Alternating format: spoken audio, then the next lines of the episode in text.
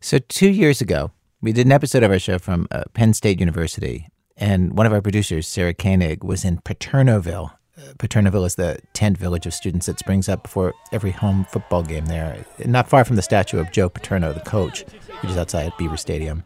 The students sleep out in the cold for a couple nights until the game, so they get the best seats. This is right before they played Iowa State. Ladies and gentlemen of Paternoville, in 24 hours from now, we will already be up 40 points on Iowa. Hey, Chiefs! What time is it? 10:43. And Michigan still sucks. Michigan. This is just how much Penn State hates Michigan. They're not even playing Michigan the next day, and they still need to express how much they suck.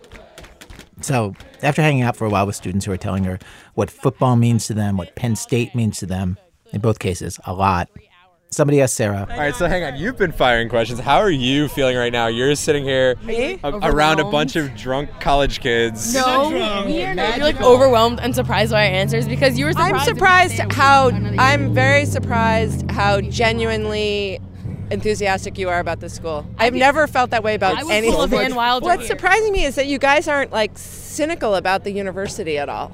Like you're just There's into nothing it. to be cynical about. Yeah. They know how to deal. They deal Well, with every situation perfectly. they deal with every situation perfectly. That's how it looked in 2009. This girl's friends immediately tease her. Well, maybe not every situation, but basically they agree. And if you know much about Penn State, you know why it is that they feel that way.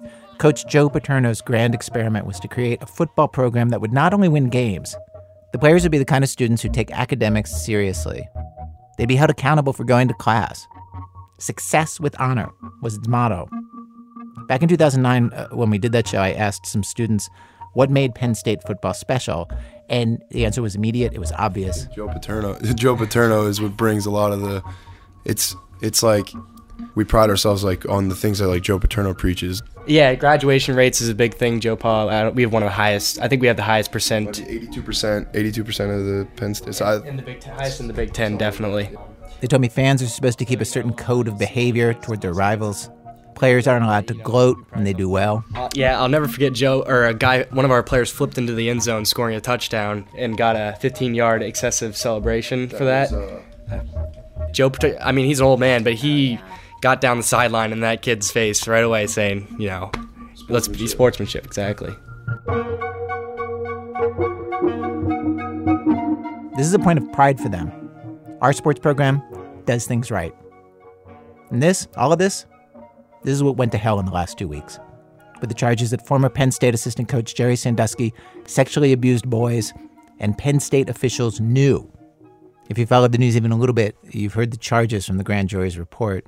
Most damning, assistant coach Mike McQueary says that back in 2002, he walked in on Sandusky in the locker room shower the grand jury report doesn't use the word raping, but that's plainly what they're talking about raping a boy of about 10 years old.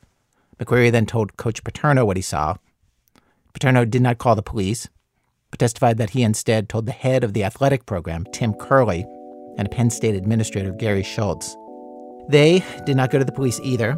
Instead, they banned Sandusky from bringing children into the locker room. That was it. Schultz testified that the university's president, Graham Spanier, approved that decision.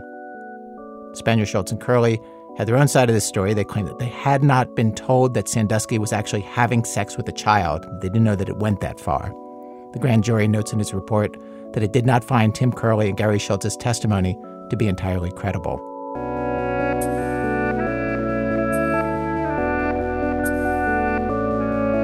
Penn State, all this news has been like a bomb going off. As you probably heard, students rioted.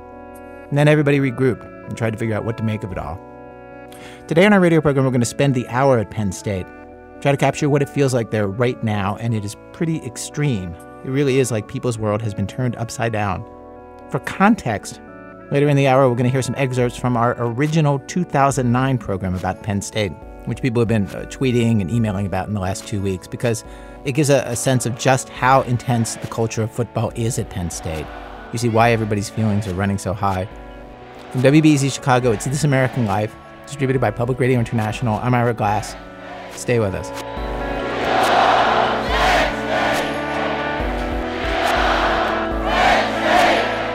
Act one. Say it ain't so, Joe. So, our producer Sarah Koenig lives in State College in the town that is the home of Penn State, and uh, she says it has been a weird two weeks. Here's what it's like to live here right now. A hundred thousand people are having the same conversation at the same time everywhere they go.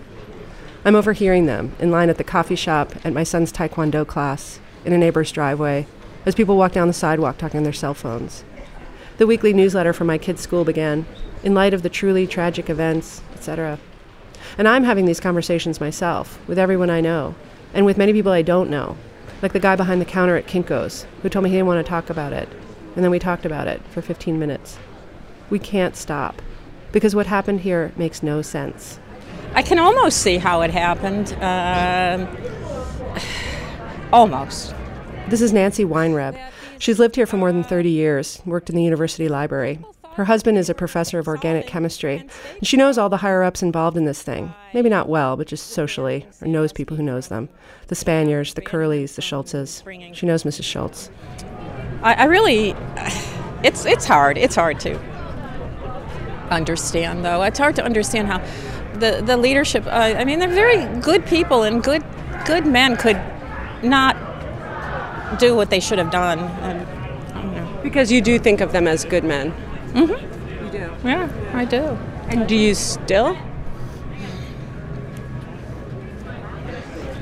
Well, I, I think they were terribly wrong. But yes, I guess I do. Yeah. Yeah.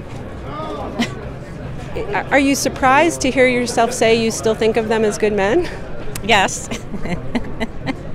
it's yes, I am surprised to hear myself think that. Yes. I've heard of a few people who compared this thing to 9 11, which seems melodramatic to me, but in one way I do see the similarity. This feeling of the whole place suddenly seeming unreal, off its axis. Because how could good men turn out to be bad men? And obviously, I don't mean Sandusky here. People have no ambivalence about Sandusky. The confusion is all about the guys around Sandusky who appeared to have let the alleged crimes go on. I met Nancy Weinreb through her son, Michael Weinreb. Michael is a sports writer. He wrote a book all about football in the 1980s, a large chunk of which is about Penn State, actually. And he's a columnist for this new online magazine called Grantland. He's been writing great columns since this story erupted two weeks ago. At least half a dozen people told me about them. They're circulating like crazy here. Because he's a local, and he's just as disoriented as we are. In one of the columns, he wrote, I can't add a lot to what's been written about the facts of the burgeoning scandal at Penn State, except to tell you how strange it feels to type the phrase burgeoning scandal at Penn State. I know that I'm too emotionally attached to the situation to offer any kind of objective take, though I don't think I realized how emotionally attached I was until this occurred. In another column, he tells a story his mom told him last weekend. Quote, I think it explains as well as anything how jarring this is for a community that has never experienced such a complete and utter shock to its system.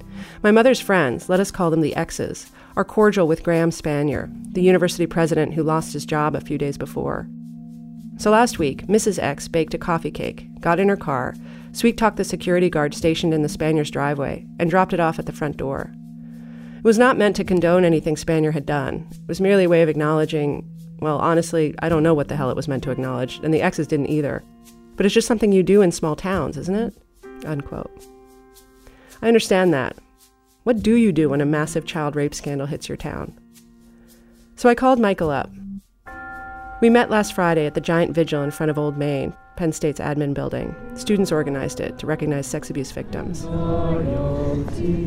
We talked about, what else? Penn State football. I mean, I do watch all the games. Like, we went on our honeymoon in Greece this year, and I found myself following a football game on my cell phone at 10 o'clock at night, feeling like an idiot for doing it. I'm sitting in a hotel lobby in Athens, and I'm following a football game on my cell phone. so. It was freezing. We walked to his friend Ryan's car. Michael lives in New York City now, and he'd come back here to go to Saturday's game and to just be here, to see what it felt like to be back home. He grew up in town, went to Penn State, and wrote for the school paper. And he's quick to issue the following disclaimer. He is fully aware that this whole ordeal isn't about him. It's about little kids who were hideously abused. And how it affected him personally, obviously, that does not matter one way or the other. And yet, Like so many people from State College, he's been deeply freaked out ever since he heard about this thing. Doesn't it doesn't make any sense. It just doesn't compute. So that's a, that's a lot of what I was talking about with my parents too. Is just how that part of it, it, just doesn't. It just goes against everything that you've thought you understood. You know. it's just it's just like I just I, I don't know. I keep waking up every morning and thinking that this is that that, that it's a dream. It it just it doesn't still doesn't seem real. I was expecting to come up here and it to feel different in some way, but it's still the same place, you know. And uh, like I don't even know I don't know why I'm here or what I'm supposed to be writing or what I'm supposed to be doing at this point. We drove over to the football stadium to see if kids were camping out before the game at Paternoville. There was almost no one there. It was too cold. Just two tents were still up, and one had blown over backwards like a helpless beetle. The three of us, Michael, Ryan, and I, ended up talking until 1.30 in the morning. Like I said earlier, you just can't stop. Yeah, we, we For my part, I'm basically rubbernecking, upset and appalled by the crash. Michael, though, it's like he's in the pileup. His memory's tangled up with this mess, with Paterno, with football. He's here to figure out if he can untangle it. He's worried his past, his childhood, might be contaminated by all this stuff. And so a lot of the the good memories I have, you know, father son stuff that um now I'm starting to sound like it's like a field of dreams or something all of a sudden but but uh I don't know how that stuff changes. I don't, I don't know if it changes, you know, when I watch when I think of like Penn State beating Nebraska in 1982 and like my dad lifted me on his shoulders because I couldn't see anything because everybody was standing up. And then, you know, the last play of the game, that was like one of the few times I've seen my dad actually shout and get excited about something. Um, but I don't know. I don't know. I don't know how. It, I don't know how it will affect all that stuff, because Joe Paterno's there. He was an integral part of all that stuff. I don't know if you noticed how easily he referenced that Penn State Nebraska game from 1982. I heard Michael do this over and over. Football is how he marks time, an organizing principle for his life. He remembers watching the Sugar Bowl in 1979 in the family room when he was six, and then going outside in the snow with his next door neighbor and replaying the game so Penn State would win. To this day, he wrote in one of his recent columns, when I try to recall the combination of my gym locker or a friend's birthday or the license plate of my rental car, I think in terms of uniform numbers. It's not 311703. It's Shane Conlan, Harry Hamilton, Chip LaBarca. Penn State played Miami here, um, and they got killed. And that was the last game. I think that was the last game before September 11th. For some reason, I just marked these. I remember going to the the first game. I think it was the first game after September 11th, and they played Wisconsin. I find this a little crazy, and so does he, that he's bookended September 11th with Penn State football games.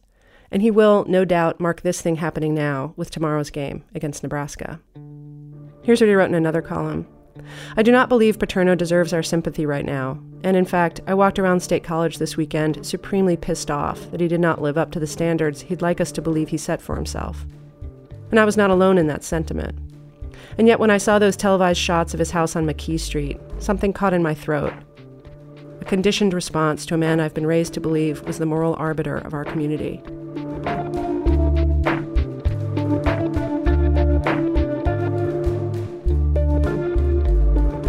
And of course, Michael's not alone in this. In State College, confusion has seeped into everyone's house. You can't believe it happened, or that it happened the way they're saying it happened in the grand jury report. There must be something we don't know, some key moment, some key insight, some key fact that will make it add up. So thousands and thousands of people here, including me, are turning over theories. A former state college cop told me the other day the football program is run like the mafia, and Paterno is the godfather.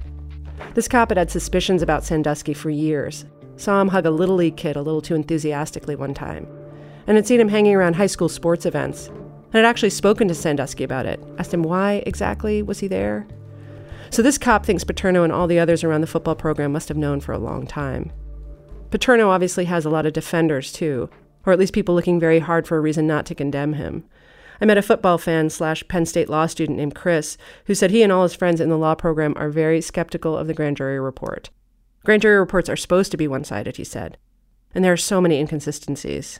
Uh, it could be complete reversal. We may find out hypothetically that Tim Curley and Gary Schultz are telling the truth, and it's in fact Mike McQueary who uh, is lying. And this woman, Lori, an alum and Paterno devotee, who I met at the vigil last Friday, she can't believe Paterno would have just let this go. Maybe, maybe he was told that things were being followed up on, and he was under the impression that they were, but they weren't. I've heard people blame the cops for being in collusion with Penn State. I've heard cockamamie theories, like people saying this is all because the Pennsylvania AG wanted to take down Spanier, who fought publicly with the governor over funding earlier this year, the governor who used to be the AG. I've heard that Paterno promoted Mike McQueary so he'd keep his mouth shut. A lawyer in town told me he blamed the lawyers, said Penn State's lawyers covered this whole thing up. My friends Kim and Will moved here from Seattle about a decade ago. Our daughters are friends. Will's a bioengineer at Penn State. I'm I'm one that uh, embraces denial uh, as much as the next person. Denial is a big theory here too, not just on an institutional level, on a personal level that some combination of Paterno, Curley, Schultz, Spanier simply could not or would not believe such grotesque crimes were happening in their locker rooms. There are so many reasons to tell yourself that you're not exactly sure. You, so you want to you're telling yourself you have to be so sure and you're not 100 100% sure and so well it wasn't exactly illegal or I don't need to do this I only need to go this far or somebody else is going to do it or maybe I didn't maybe he didn't see what he thought he saw and things like that. There's so much incentive to to try to want it to not be true and then you just kind of wish it wish it away. The crux of the riddle for a lot of people is did Mike McQueary really tell Joe Paterno and other university officials exactly what he's now saying he saw? That is, Jerry Sandusky in the shower raping a boy who looked to be about 10 years old. McQueary says there was no ambiguity about what he told them. They, of course, say that it was never clear to them the shower incident was of a, quote, sexual nature. So, how do you square that? I've heard people say they believe that maybe McQueary didn't quite get the information out. There he is, sitting on the sofa across from Paterno, a football legend, his mentor, a 70 something year old man, a Catholic. And is he really going to paint the picture? The shower, a little boy. Ugh. Like one of my friends said, it could be that something got lost in the telling. Kim of Kim and Will is a psychotherapist. She thinks Spanier, the university president, got all turned around in his decision making partly because of the closed circle he lived in, where administrators talk mostly to other administrators. Spanier has said he never knew about the sexual assaults. Spanier, by the way, is also a family therapist. Do you feel like at the end of the day he knew or he didn't know the particulars, Spanier? I feel like he probably did. Yes, I do. Really? Mm-hmm. And does that make him a bad guy? I don't like. How do you get your head around that? How do you get your head around it? Uh, maybe from being basically kind of a politician, right, for such a long time, that he might have lost touch with some uh, sort of boots on the ground morals that the rest of us can, you know, live with, and he's dealing with large groups of people and large sums of money and. Um, I could imagine him confusing his duty to the university and maybe even to the community with his moral obligation to protect the innocent. My friend Eileen grew up about an hour and a half from Penn State in farming country. Eileen used to live across the street from McQueary's wife and mother in law, and she believes McQueary, that he told the higher ups exactly what he saw, and they buried it. In their world, that kind of stuff didn't happen. Um, and they, they couldn't deal with it. I mean, we're all having trouble dealing with the fact that it happened. And he was like a brother, I guess, in the football family, right? Yeah. And so, how can you deal with a family member doing something like that to kids? Maybe what they said was, you know, it was one time they had a big boy meeting and they sat him down, they had a sit down, and they said, You're not going to do this again, right? And he, of course, said, Oh, yeah, yeah, no, not a thing, not an issue. And they used that to make themselves feel better and, you know, for the greater good of all of Penn State. And I want, I want to think they thought they were doing the right thing. I think JoePa did, right? That's his skewed vision, right? Of Oh, you think you think they thought they were doing the right thing? I think at least, and I'm not giving him an out here, but yeah, I think in that twisted world, he, he, he thought it'll serve more kids and it'll be for the greater good if we just make this go away so that the football program can keep on doing what it does. And I'm not a, fo- oh God, I'm not a football person. Wait, are you, were you just nervous to say that on tape? yes, yes, yes. um, I will explain that. Why? Where do we live, right? I think that's part of this whole thing. Imagine if me, who does not give a about it, right, really has some hesitation in in this town, and because of the people in my life, some of the people in my life, yeah, right. And I didn't even realize that, Sarah. That was involuntary. Really, that's ridiculous. It would be like me saying to my sister who lives in rural Pennsylvania, Yeah, I don't really care about the Steelers. I would not be invited for Christmas.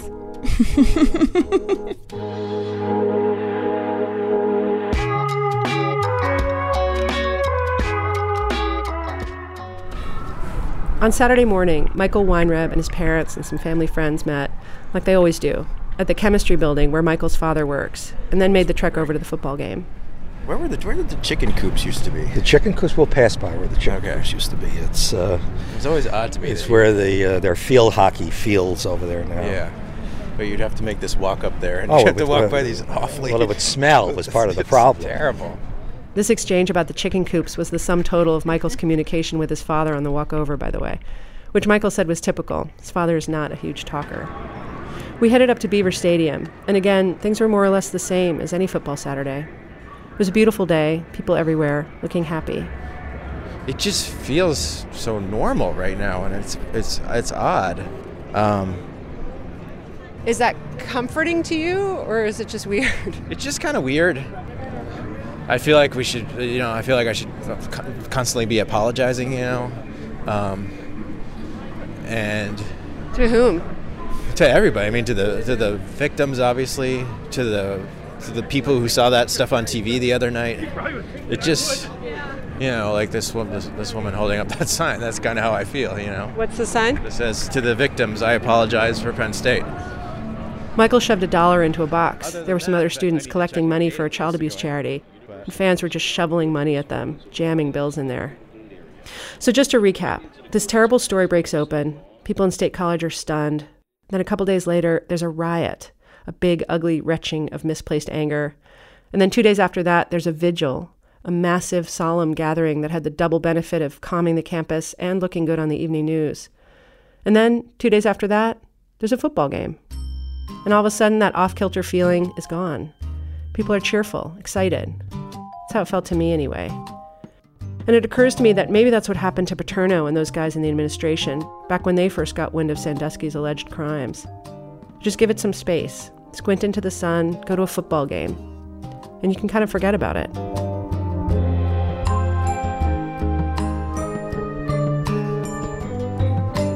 The following morning, on Sunday, Michael told me it did feel different inside the stadium, more subdued. Even the cheering was subdued. It was just kind of quiet, even when it was loud, and it's like people were so tired of talking about the situation that they wanted to try to talk about the game. But then you start talking about the game, and you'd be like, "How can we talk about the game?"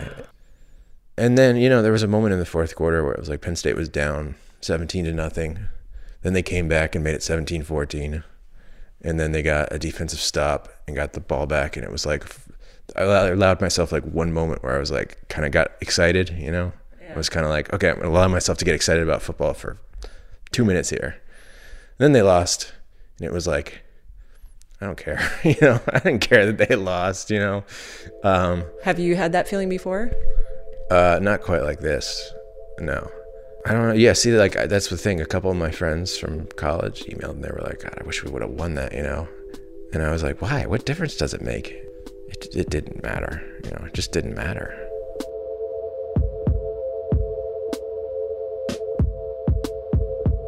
Did your parents um, have anything to say about it? Like that it felt different to them, or They had some guys in their row who were so drunk that they puked all over themselves. And I was like, that's that's weirdly kind of like going to a funeral hammered, you know. It's like it's like you just just have some respect. First of all, it's a noon game.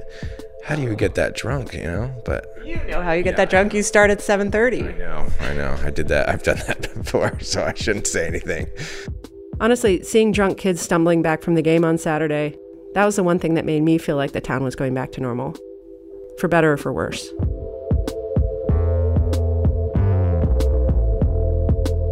Sarah Koenig. Coming up, we go back in time through the miracle of audio recording technology to before all this happened, before all the trouble, to the program that we did back in 2009 about Penn State. That's in a minute from Chicago Public Radio and Public Radio International when our program continues.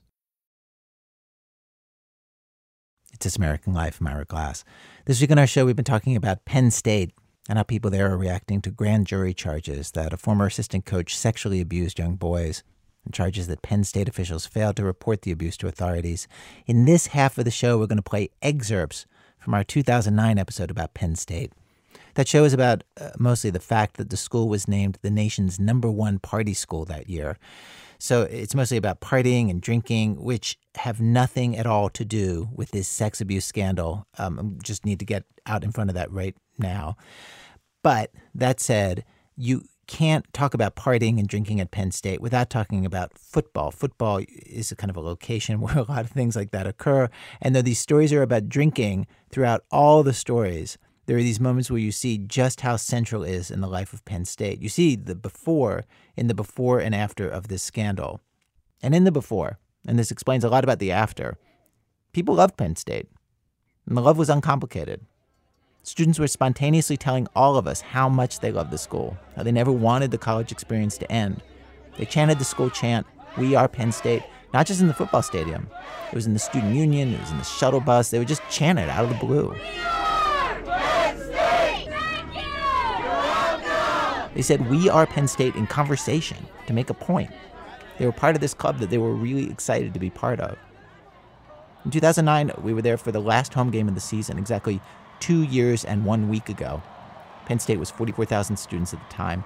To describe uh, the level of drinking and partying and football fandom, uh, at one point in the show, I was joined in the studio back in 2009 by Sarah Koenig, uh, who you heard earlier in today's show. Right. A couple of weeks before you guys came to State College, there was this huge freak snowstorm, and they had to cancel tailgating for the first time anyone could remember because the conditions were so dangerous by the field. But it didn't stop anyone. I saw people tailgating on their in their yards, um, on their front lawns, even in my neighborhood. I went into a parking garage and found all these people on the fourth floor, which is really strange to see. I mean, it's a parking garage, so there's dirty cars everywhere. The ceiling is low. It's cold. It's dark at, at, the end of one row of cars, there were these two tables pushed together in an L shape with tablecloth and all kinds of food and a couple of birthday cakes. Whose birthday is it? My birthday! It's my birthday, my 21st birthday. and happy birthday! Thank you. And what are you doing on the fourth floor of a parking garage? I'm getting drunk and tailgating. Describe your, your headgear there. Um, it's a crown with a 21 that's on fire and it says, Where's the bar? So, who brought all this food? My mom and dad, because they love me and they're the best. About a half dozen older people were there too, her parents and some of their friends. And there were a bunch of other tailgates happening around us. And one couple was having their 40th wedding anniversary. Wow. Um, in the garage. In the garage, yeah. At one point, a woman in probably in her 50s walked up and handed the birthday girl a red plastic cup. Oh, thank you. what is this? Lemonade. Is there alcohol in it? Most definitely. Is it good? Oh my god, this is the strongest drink I've ever had in my life. they just brought me a really strong alcoholic lemonade. Are you? Is, is that your daughter? Are you the mom? No, no. Oh, who, what's your? We're parked over there. you, you just saw that this is happening. yes. Oh. we gotta keep ourselves entertained somehow, right? Watch the 21 year old get plastered. That's the entertainment. Exactly, exactly. Thank you so much for the drink.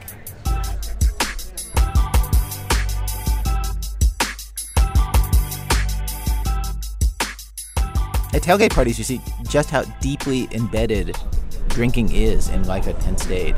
It's entire families, it's several generations together. It's outdoor public drinking, which gives you this feeling when you're there that the whole world is drinking, partly because there's so much of it.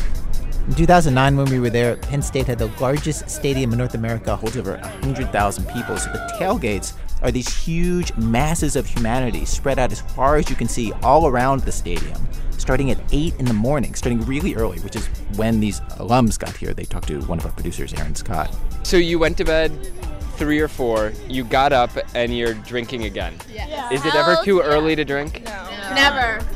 8 in the morning means, by the way, that if it's a night game, they will tailgate for 12 hours in the cold, in the freezing cold sometimes, before kickoff. I talked to a bunch of alums at a tailgate about what would happen if they weren't allowed to drink at all.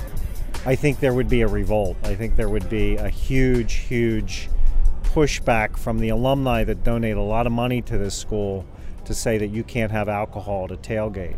That's Mark Johnson, class of 1977. It's just part of the culture. I mean, that's why this school sells 110,000 tickets for every, you know, just it's a part of it. It's just part of that tradition. Usually, pounding down drinks at 8 in the morning can be kind of, I don't know, sad. But the main thing about this kind of drinking, where it's tied in with tradition and football and family and this overwhelming sense of school spirit, is that it feels incredibly wholesome. The whole campus feels like a Chevy commercial. It's welcoming, people are friendly. It's hard to resist. You could go to any tailgate here, any Penn State tailgate, and you are just welcome. Here's a junior named Megan Klock. I mean, you could go up to someone that's cooking, like at a grill, and be like, "Hey, can I have a burger?" And they're like, "Oh, sure." I mean, it's just like endless food. It's everyone's, you know, friendly with everyone. Everyone's just the atmosphere here is just. Yeah, I've never experienced anything, you know, like Penn State atmosphere. And Sarah met this next guy, Peter, drinking outside the stadium with his friends before the game. He's from Slovakia. I came to US and I started watching baseball and football and I didn't understand it at all. The rules were just, you know, big blah to me. And I didn't get my football tickets my freshman year, but uh, I was able to go in one or two games and uh, I guess I, I started to like the atmosphere that is surrounded by uh, by the football and it kind of reminded me of home where everyone is welcoming of you, you know, you everyone's a big family and you know, no matter where you're from, you root for the same team. I don't know. It made me feel like I'm home again and uh, surrounded by friends, and so I just love it now. I heart you too. I'm getting emotional. This sense that we're a family, we're about football. Everybody in the school is one. It spills over from the football games into the whole weekend, into the week actually. Friday night. Is the night before the football game. Outside East Halls, the big freshman dorms. Dozens of kids are lined up for free shuttle buses that are going to take them across campus to the frats and parties on the other side.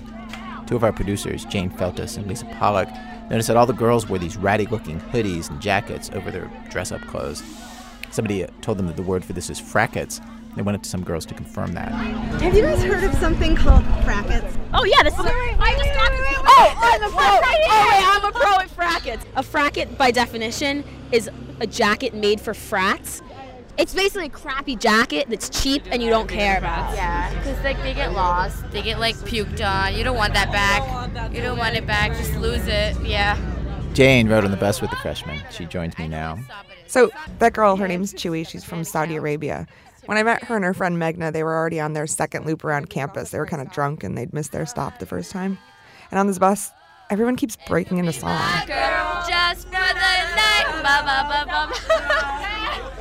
What is happening?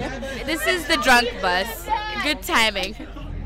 Oh my god, is this the same stop where we found out that we were late? Penn State's administration does a pretty thorough job surveying students to track how much they're drinking. The surveys show that every Friday and every Saturday night, 75% of the school drinks. That's over 30,000 people, an average of four and a half drinks per person. And the students drink those drinks in about three hours average. To put those numbers in perspective, binge drinking, or as it's been rebranded lately, high risk or dangerous drinking, is defined as four drinks for a woman or five drinks for a man consumed in just two hours. So good! So good! So good! So good! When you get down into the details of Penn State's numbers, it works out to over half the students regularly binge drinking, which is just a little bit above the national average for college students. I wanna know if you'll be my girl. Lots of students said something that was hard to argue with. When else are they going to get a chance to do this? Like, I was talking to the senior. So, what's the wildest thing you've seen at a party at the school? Wildest thing at a party? Somebody streaking completely naked and throw and pretending to throw uh, don, uh, monkey feces as they were doing it. And uh, that was me. That was you? That was me. When was that? Last week. Last week? Last week. You, I mean, you can always do that stuff now when you're in college, you know? It, that's. You can't do it. I, I wouldn't be able to do it six months from now. It's college. Yes, there's a downside to all this.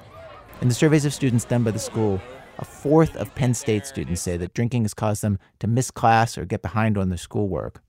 15% say that they've been pushed, hit, or assaulted. 7% say that drinking led to what the survey called, uh, this is their euphemism, quote, an unwanted sexual experience. There actually isn't uh, data at Penn State linking drinking and date rape. 6% said that they'd gotten into what you would call a real physical fight. And then there are crimes that you never hear of, unless you live in a place like State College. Our daughter came into the kitchen while we were in the midst of hurriedly getting everything done and said something to the effect of, Mommy, I want to play in my room. Can you please get that man out of my bed?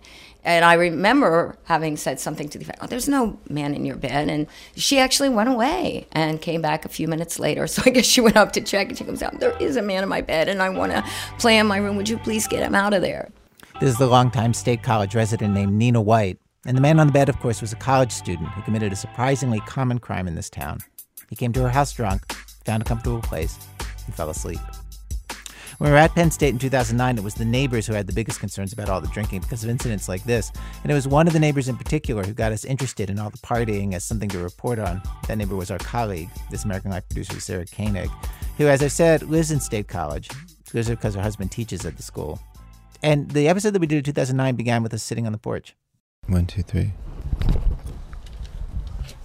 Okay, Sarah, so it's 10 of 1 on a Friday night in November, and we're sitting on your porch. And um, it seems pretty quiet. It's not that bad. By day, I have to say, Sarah's uh, neighborhood is like a college town that you would see in an old Hollywood film. It's beautiful professors' homes built in the 20s and 30s. It's tree lined streets, it's gardens. But by night, we'd been on our porch for five minutes when They seem drunk. These kids seem drunk. This these this couple here, they're sort of staggering a bit. I think he's like holding her up or something. it's nine students walking down the middle of the street. It happens all the time. That's noisy, right? It's like it doesn't occur to them at all. I think that there are people just in these houses trying to sleep. And I kind of remember being that way in college too, actually. Yeah, I do too. Six minutes later, there's another group of drunk students. One tosses something onto a lawn. Can you guys pick up your trash, please? Can you pick up your plate, your pizza plate, please? People live here. They pay no attention. Five minutes after that, we hear this clattering from the alley that runs next to Sarah's house. Whoa, what was that? Actually, I'd kind of like to know what that was. What's going on?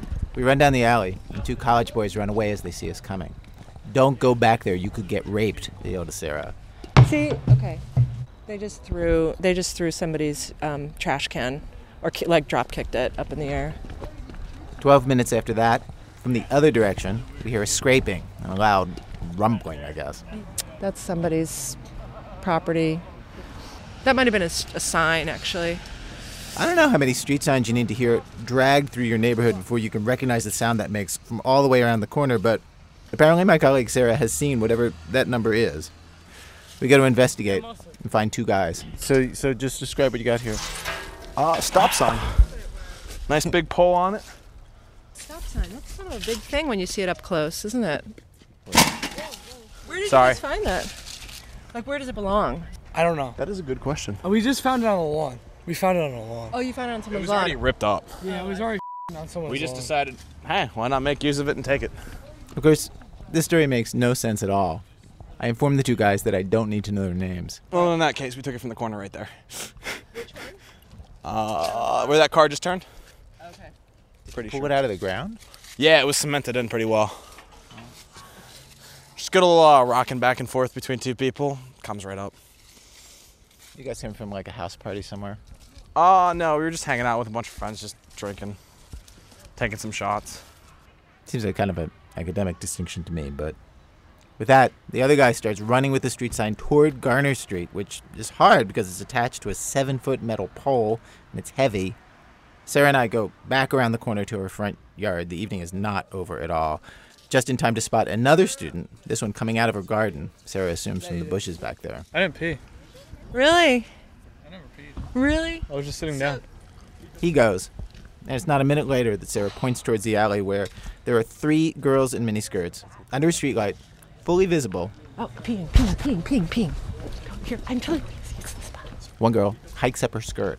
Wait, wait, stay back, stay back, stay back. Okay, but they're peeing on in my yard. They're peeing in my yard. Yeah, okay. That's my car, okay? And three feet back is a girl's white ass peeing. She saw we saw her. She Yeah. stopped. She stopped.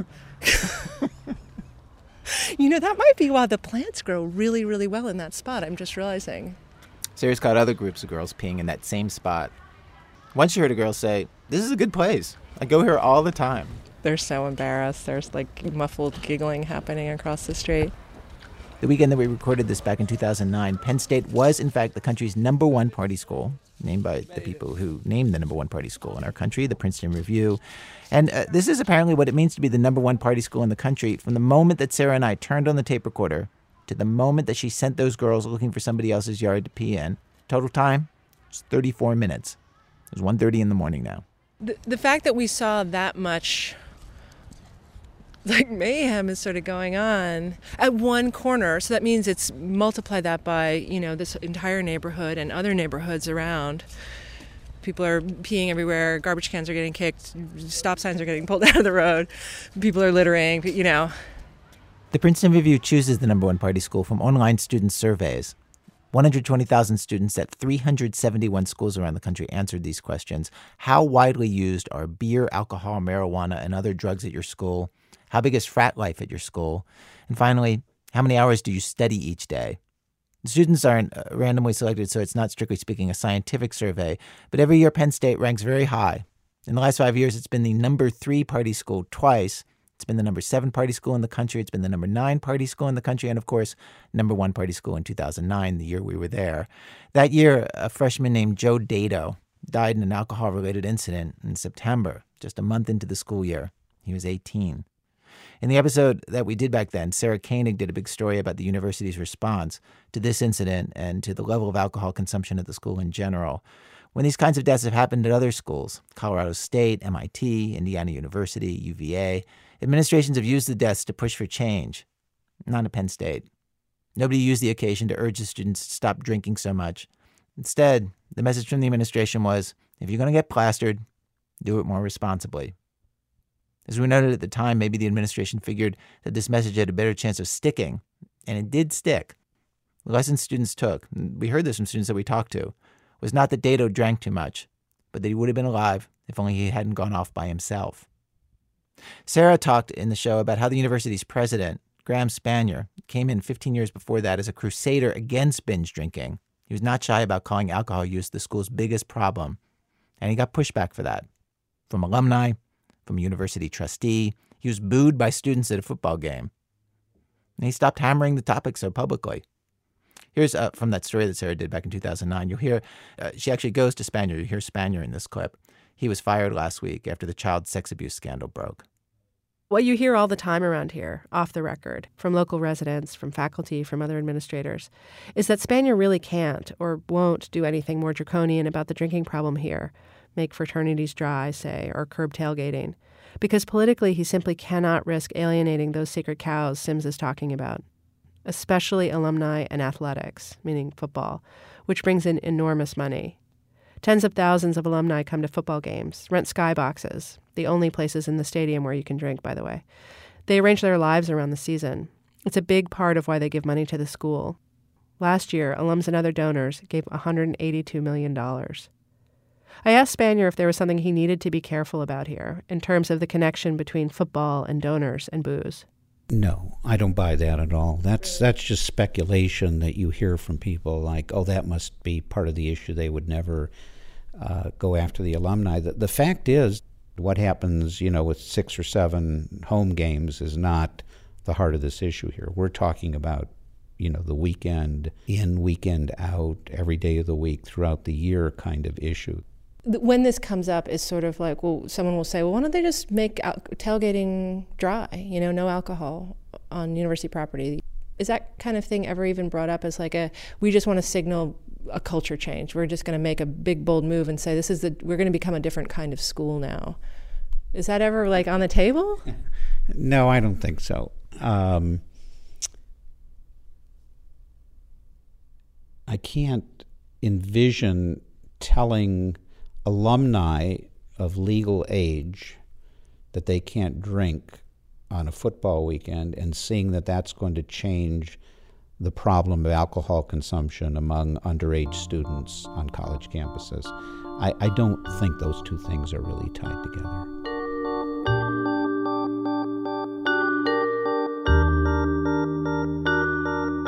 How far would administrators go to protect the football program? Course, that's at the heart of the current scandal. And with football so central to Penn State's fundraising, it's easy to see why they would protect it. A Penn State professor named Michael Bérubé wrote an op ed in the New York Times this week about how football built Penn State into the school it is today.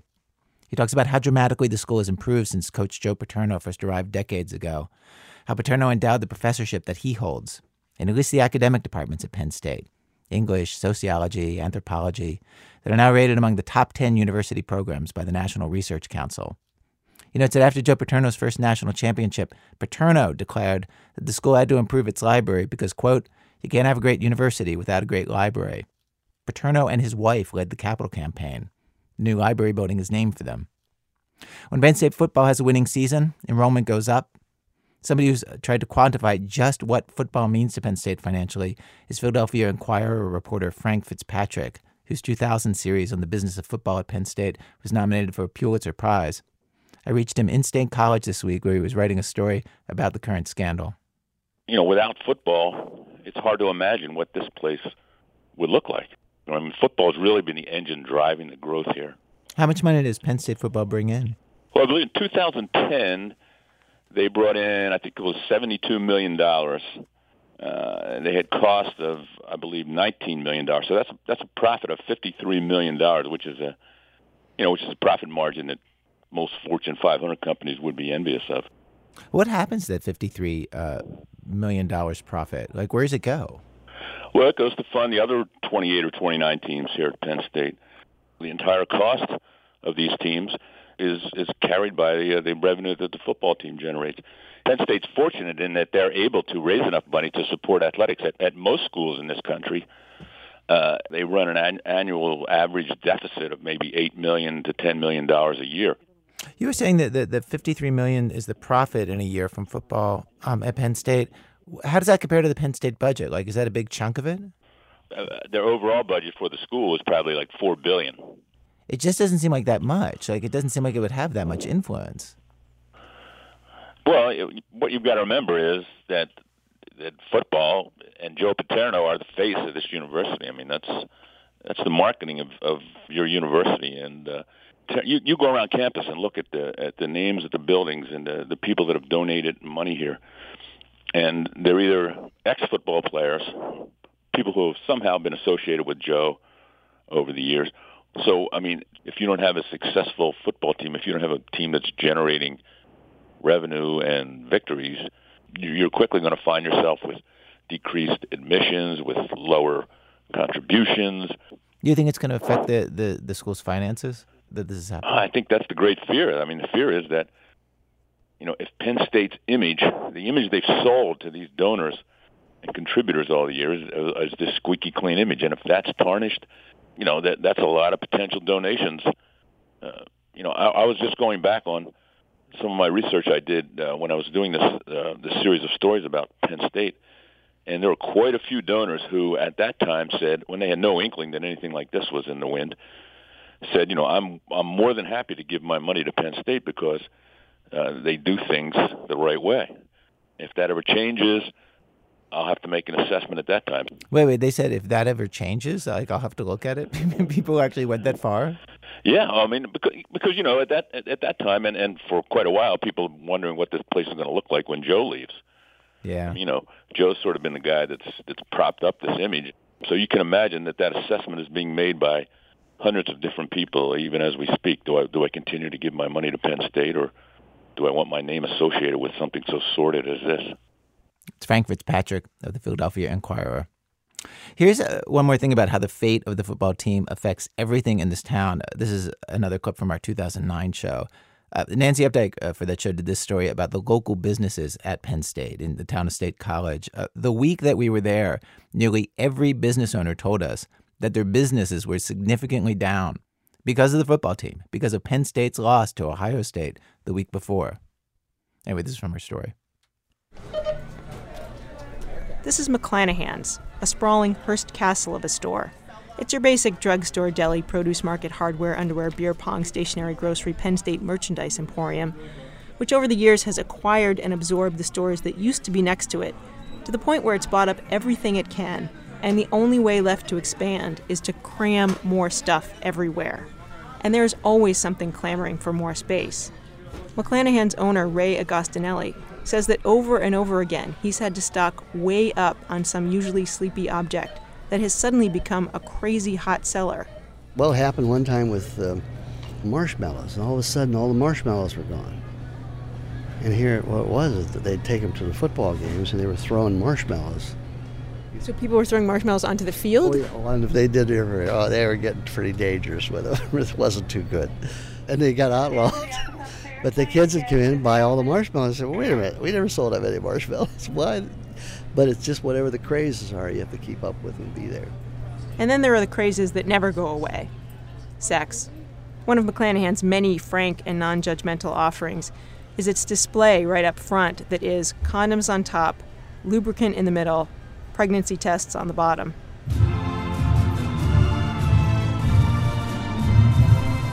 Ray takes me into one of the two Penn State merchandise sections of the store. It's a full sensory experience. That's a CD of the school's band in the background.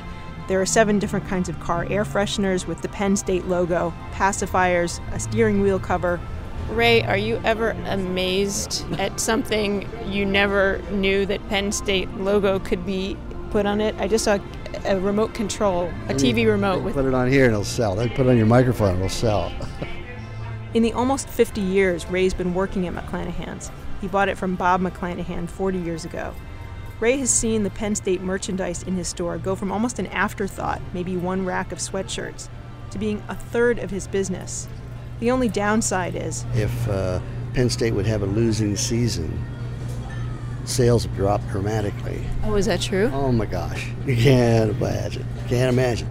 Ray says if Penn State loses one football game, Sales of Penn State merch at McLanahan's go down 20%, not for a day, for a week, and sometimes even longer until the next winning game. Okay, there's uh, more to that story, but you'll have to go online. That was Nancy Updike. Let's end this hour at a game, right? A football game. I went to a game uh, when we were there in 2009 with two juniors, Megan Koch and Zach Flegel. Megan's uh, Nittany Lion memories include the night of her high school homecoming, uh, which also happened to be the night of the 2005 Michigan game. She was all dressed up. Her dad was on the cell phone. He was calling me, telling me, you know, like play by play what was going on.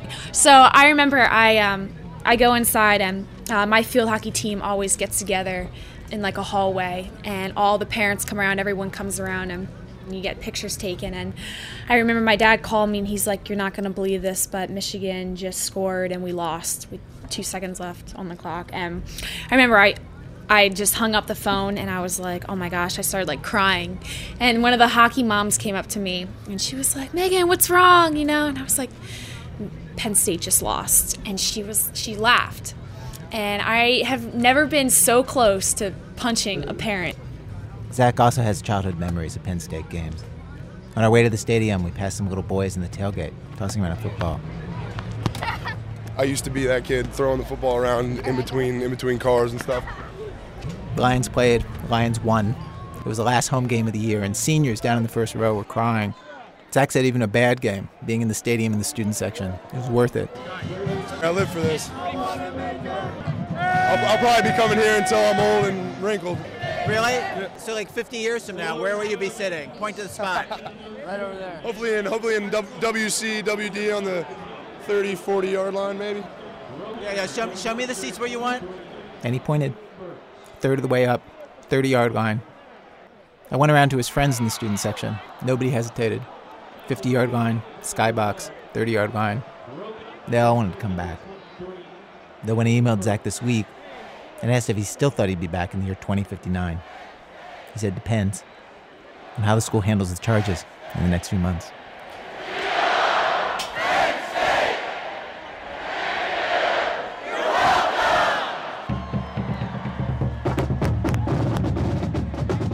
Our program today was produced by Sarah Koenig, Jonathan Menjivar, Mickey Meece, and me, with Alex Blumberg, Ben Calhoun, Jane Feltus, Lisa Pollak, Robyn Semien, Aaron Scott, Alissa Shipp, Brian Reed, and Nancy Updike. Our senior producers, Julie Snyder, Seth Lind is our production manager, Emily Condon's our office manager.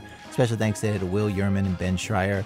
Our website, where you can hear our original 2009 show about Penn State, number one party school, for absolutely free, or you can hear any other show we have ever made, or download our apps, or do all kinds of stuff. ThisAmericanLife.org. This American Life is distributed by Public Radio International. WBEZ management oversight for our show by our boss, Mr. Torey Malatia, who kept holding his personnel conferences at a big boy restaurant near the highway. I know, until. They had a big boy meeting. And they sat him down, they had to sit down, and they said, You're not going to do this again, right? I'm Ira Glass, back next week with more stories of This American Life.